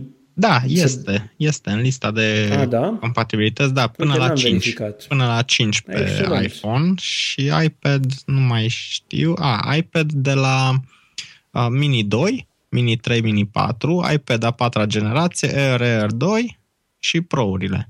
Excelent, și va fi asta... și pe iPod Touch, generația, ultima generație a șasea. Excelent, n-am știu chestii, adică n-am verificat treburile astea și mă bucur că, că sunt din urmă. Evident, pe un cinci S sau pe un cinci nu ai force, nu ai trei D Touch, nu ai toate funcțiile astea și nu vei beneficia din multele avantajele lui iOS zece. Te vei trezi că vei... vei avea o notificare și în loc să apeși pe ea și să ții degetul cu degetul apăsat să poți să o vezi, trebuie să intri iar sunt, în aplicație și așa mai departe. Sunt curios dacă nu implementează ceva alternativ în cazul în care device-ul... Acum ei fac și device-urile și știu pe ce device rulează și cred că implementează și ceva alternativ în cazul în care device-ul nu suportă trei D Touch. Sincer, cred că nu o să fie funcția respectivă disponibilă pe cinci S și atât tot. Adică da, nu văd pe ei să se întoarcă la, la un cinci S. Uh, e adevărat, un, un S E, un iPhone S E uh, are hardware-ul și nu are trei D Touch. Atunci pentru el va trebui să implementeze ceva alternativ. Un compromis pentru... trebuie da. să facă. Nu, că altfel pierzi, pierzi funcționalitate, știi? Asta era chestia. Că acum mm. nu mai e că... A, cum e în momentul acesta, că, a, că pot să postez pe Instagram și să folosesc, de exemplu, trei D Touch și mi-apare direct search, view activity și new post. Uh, ok, pot să intru în aplicație să fac chestia aia, că nu durează o secundă. Știi? Dar da. uh, în momentul în care deja interacționezi în notificări și nu mai poți să mai folosești trei D Touch, înseamnă că ai pierdut din funcționalitate. Da, deci și... acum e un bonus, în, dincolo deja ai, ai nevoie, adică au scos-o din... Nu, au, nu au în categoria bonusuri, e, da, e da. în categoria funcționalitate pierdută și, și vei avea ceva de genul ăsta. Ce mi-a plăcut totuși la iOS, pentru că sunt și mici chestii care mi-au plăcut, este că ai anumite... eu știu, mici chestii la care, pe care în sfârșit le deschid, adică Siri pentru aplicații third party, faptul că poți să, să folosești Siri cu, eu știu, Slack sau WhatsApp sau așa, integrarea WhatsApp în partea de telefon dacă vrei să suni, chestia asta mi se pare chiar foarte, foarte utilă. Da, mi-a plăcut și cum arată. Da, la uh, Messages, am discutat deja despre Messages, nu-mi place Da, dar poți să trimiți acum, uh, nu știu dacă și alea intră tot la categoria de a, ah, stickere, poți să trimiți sticker cu Mickey, că tu, tu tot ai zis de, da. de watch face-ul cu Mini, poți să trimiți stickere acum cu Disney. Mă bucur, n-am să le folosesc niciodată, adică sunt convins de chestia asta că nu o să le folosesc niciodată. N-am să, nu simt nevoia să, eu știu, să dau un mesaj și să-l dau invisible message, adică am senzația că mai rău, mai rău enervez persoana care i-ai trimis, că trebuie să mai și dea cu degetul pe ecran ca să vadă un mesaj. Ai trimis tot așa. Ar fi culme, da.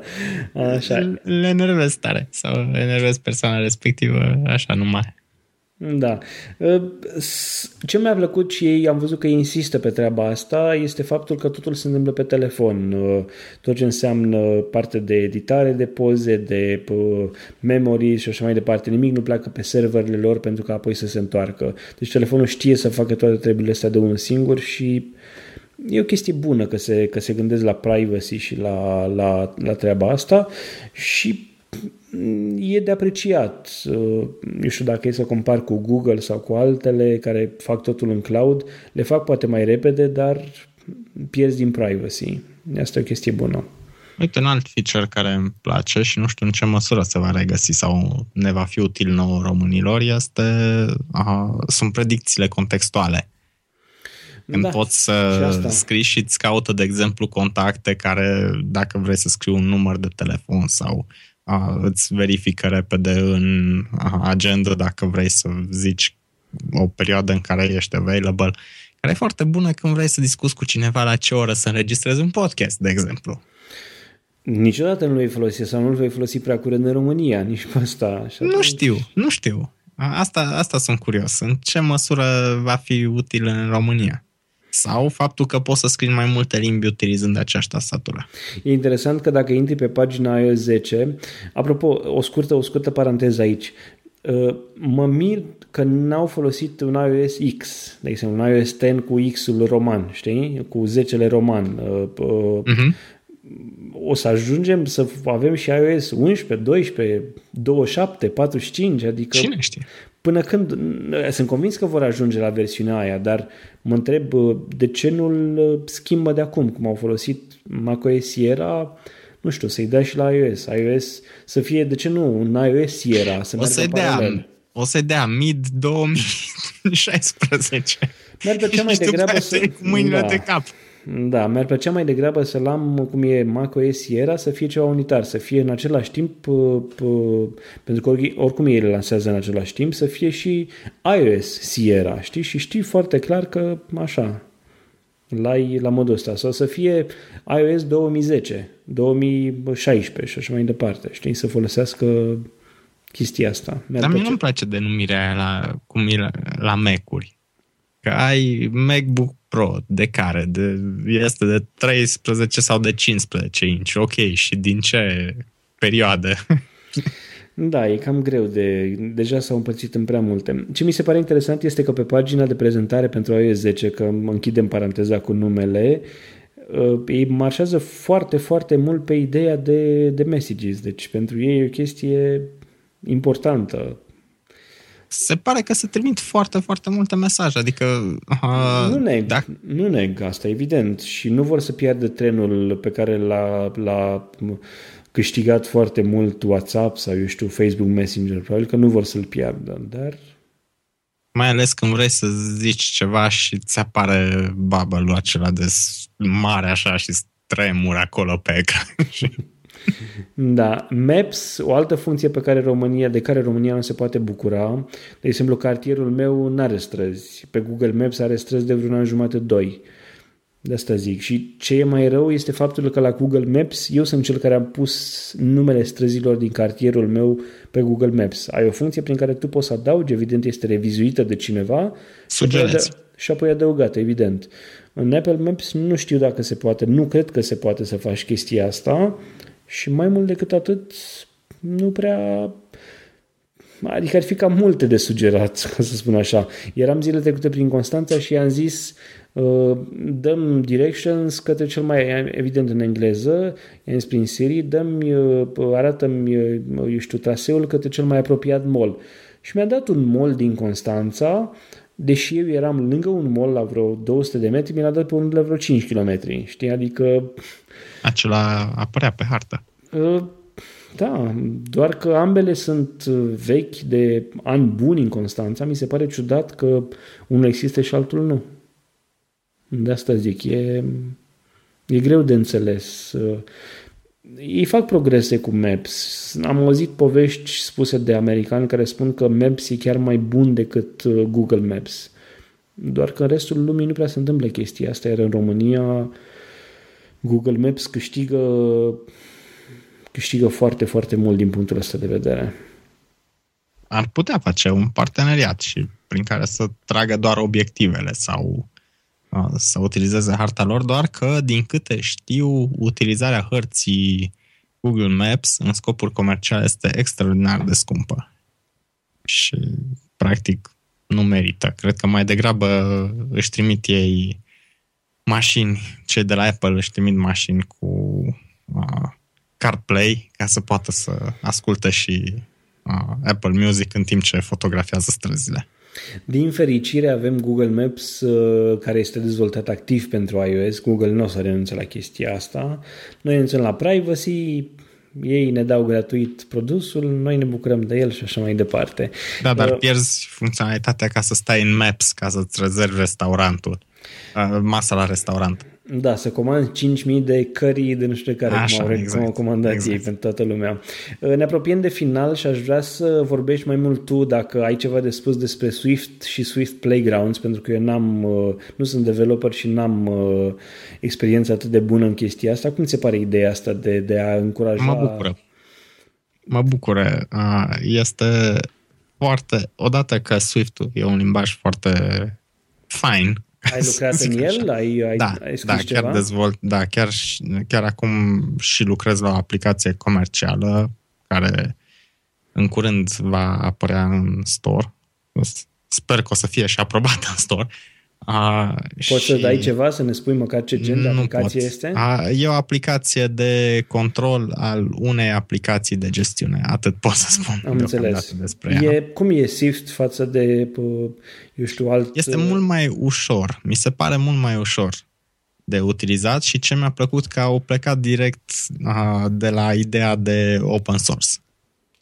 Pe okay. când... A, Sun Microsystems avea probleme din cauza că își pierdea developerii s-au trezit să facă Java open source, Microsoft își pierde developerii, s-au hotărât să facă .NET open source și se chinuie cu chestia asta de doi ani încoace. Uh, Apple a zis din start, Swift, a, e open source. Deci nici nu au mai stat să se mai gândească. Uh, dar îmi place uh, Playground foarte, foarte mult.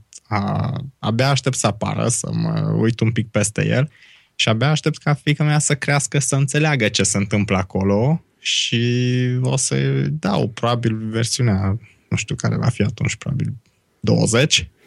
Uite, poftim, stai aici și învață, pentru că acum pentru învățat există într-adevăr aplicații, una dintre ele e Scratch, care te învață să creezi evenimente, să pui, lucrezi ca niște cuburi Lego și creezi tot felul de lanțuri de evenimente, blocuri de cod și așa mai departe.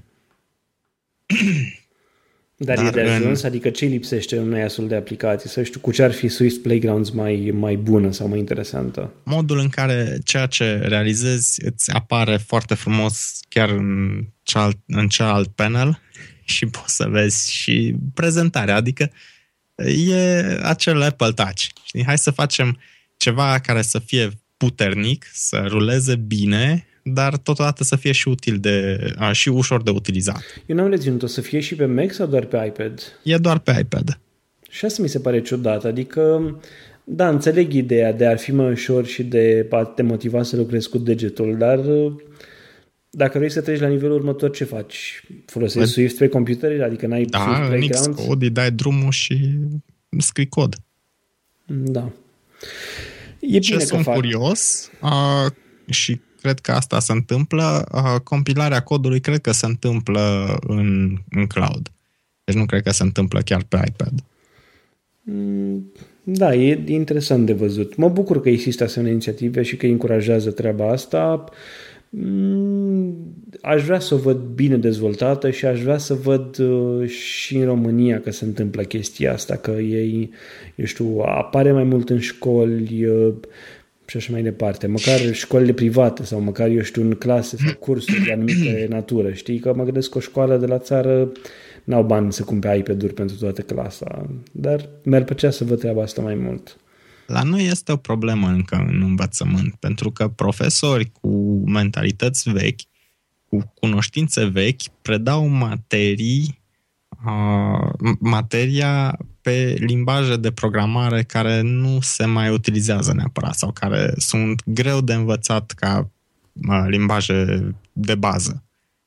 Și o chestie, o inițiativă de genul ăsta, mie mi se pare foarte binevenită. În plus, în momentul în care știi Swift, deja poți să dezvolți aplicații pentru macOS, pentru iOS, pentru watchOS, pentru tvOS. Și deja Apple și-a asigurat viitorii developeri din start, adică... Dar trebuie să fii pe un Mac și asta contează foarte mult.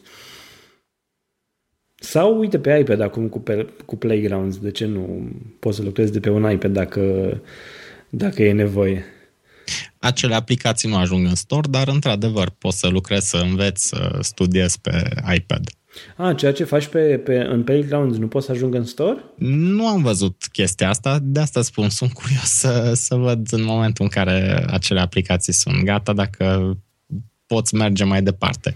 Oricum implică acolo un cont de developer, da, probabil cere autorizația părinților, cum îți cere și acum, dacă vrei să faci un purchase din store, îți cere să accepti și...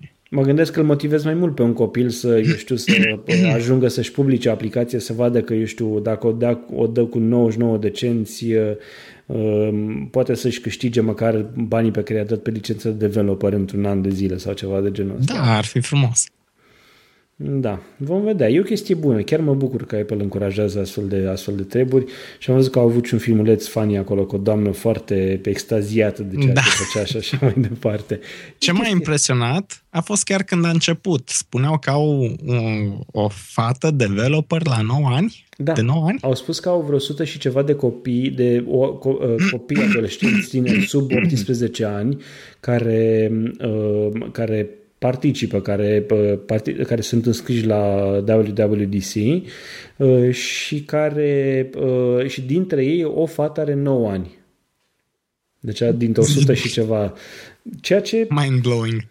Da, citeam un, un, un articol despre un puș de vreo paisprezece ani care a făcut o aplicație și după aia încă una și așa mai departe și care chiar a câștigat. Era un, un articol foarte mișto făcut în...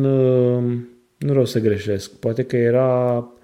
New York Times sau ceva de genul ăsta, oricum un, un ziar mare, uh-huh. povestea lui de cum a reușit să facă primele aplicații și cum după aia a devenit, știu, câștiga mai mult decât câștiga toată familia lui, o familie săracă de altfel. E o poveste foarte, foarte frumoasă și cum chestia asta a reușit într-un fel sau altul să-i plătească școala, deci taxele de universitate, știi, în, ceea ce în Statele Unite sunt destul de scumpe și pe care familia lui n-ar fi putut să le plătească sub nicio formă, știi? Deci e o chestie bună, până la urmă.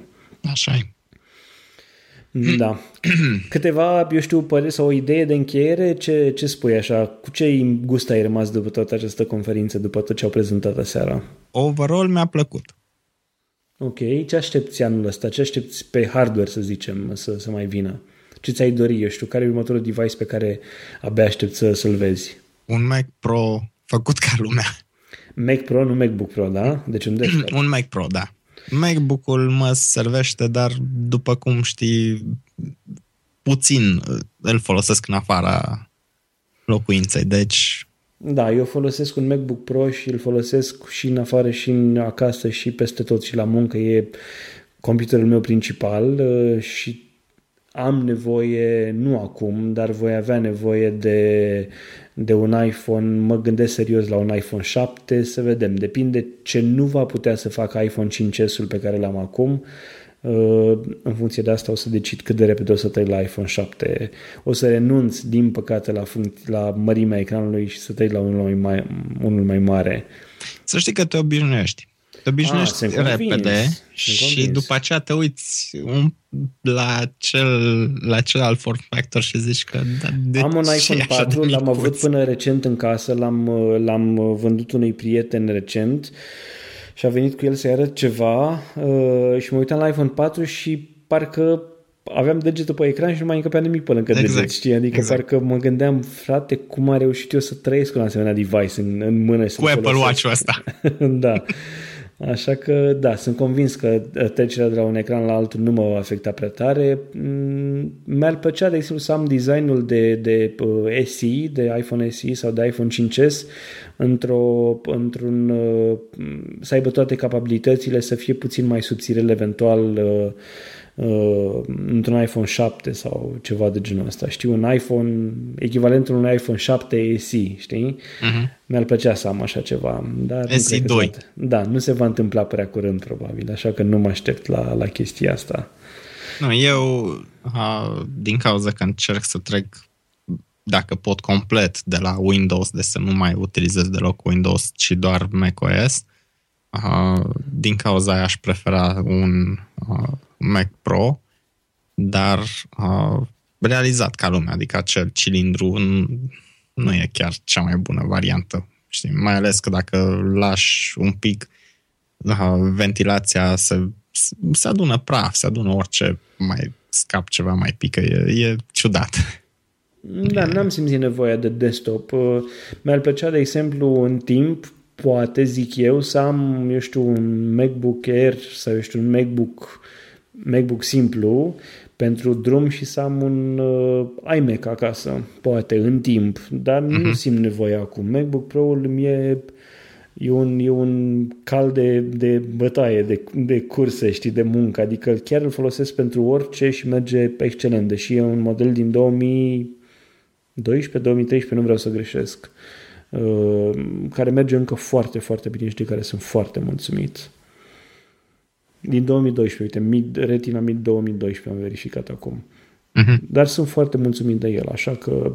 Și, evident, așa cum spuneam și la început, macOS mă tentează cel mai mult, abia aștept noile funcționalități, în principal parte de Optimize Storage, dar și Siri, sunt curios cum arată, cum funcționează și cât de bine mă va ajuta în, în munca de zi cu zi. Te înscrii la beta?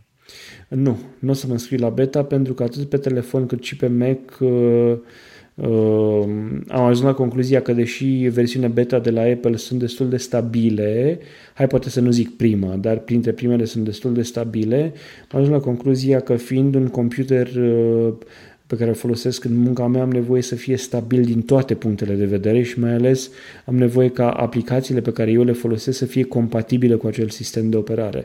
Dacă mă trezesc că într-o zi nu mai merge o anumită aplicație pentru că am un, o versiune nouă, beta, și pur și simplu aplicația nu e compatibilă, nu știu ce am să mă fac. Evident, nu sunt aplicații atât de complicate încât să nu pot să le folosesc, dar simplu fapt că n-am un iMovie care mă folosește pentru a edita un video sau, eu știu, alte aplicații de, de astea obișnuite și, sau un Wunderlist, eu știu, nu e compatibil cu versiunea nouă beta lansată în dimineața asta, mi-ar bloca într-un fel sau altul munca. Pe telefon cu atât mai mult, să știu că mai și crășuiește sau face altceva, nu... Nu risc, nu deocamdată. Dacă aud și citesc că este foarte bine pus la punct și, e foarte, și sunt compatibile aplicațiile pe care le folosesc eu, atunci poate mă va tenta să trec puțin mai devreme. Dar la versiunea trecută la El Capitan și la iOS nouă n-am trecut, n-am simțit nevoie să fac experimente. Tu? Eu El Capitan l-am avut din beta și a fost foarte stabil. N-am avut, adică eu, eu nu am găsit niciun fel de problemă e mai utilizându-l în compatibilitatea cu anumite aplicații mai degrabă decât partea de, de instabilitate sistemului de operare, știi? Așa e. Dar a, voi încerca Sierra pe Mac-ul de podcasting. Deci dacă o perioadă iar o să fie... lipsă de podcasturi înseamnă că ceva nu funcționa bine în Sierra. Da, eu, n- eu n-aș risca, sincer n-aș risca și atunci, sau cel puțin nu l-aș instala acum. Undeva mai spre august, când e aproape, eu știu, un beta trei sau patru, ceva de genul ăsta, poate că da, dacă mi se pare că sunt funcționalități din el care, sunt, care îmi sunt într-adevăr de folos. Vom vedea atunci. Ok. Răzvan, îți mulțumesc mult de tot pentru acest show. Uite, ne-am dus undeva spre o oră și patruzeci de minute. Am avut multe de discutat, le-am trecut așa chiar în grabă pe unele dintre ele și de ce nu cred că merită făcut un astfel de, repetat o astfel de experiență și, și făcut, eu știu, hai să nu zicem pentru fiecare eveniment Apple, dar atunci când avem ceva de spus și de discutat, cred că merită repetată. Dacă ți-a plăcut și ție, evident. Sigur, și eu îți mulțumesc pentru că ai acceptat să realizăm așa ceva și pentru că ai venit cu ideea bună ca să-l realizăm în acest mod. Și acesta a fost episodul treizeci și opt din Techvolution. Intră pe techvolution punct citypodcast punct ro slash treizeci și opt pentru informații și link-uri legate de el, dar și despre invitatul meu. Așa cum spuneam, voi pune în show notes câteva dintre show-urile anterioare pe care le-am înregistrat cu Răzvan Burz pentru a afla mai multe despre el. Dacă ai întrebări sau sugestii pentru acest show, poți să-mi scrii pe contact arond citypodcast punct ro. Pe noi ne găsești pe citypodcast punct ro sau pe Twitter la at citypodcast punct ro. Eu sunt Boioglu pe Twitter și mă găsești și pe w w w punct boio punct ro. Techvolution face parte din City Podcast, prima rețea de podcasturi din România. Poți să asculti și celelalte show-uri ale noastre, original, cultural, yes you can sau all inclusiv. Toate sunt prezente pe citypodcast punct ro. Eu sunt Adrian Boioglu și îți urez o zi mai bună!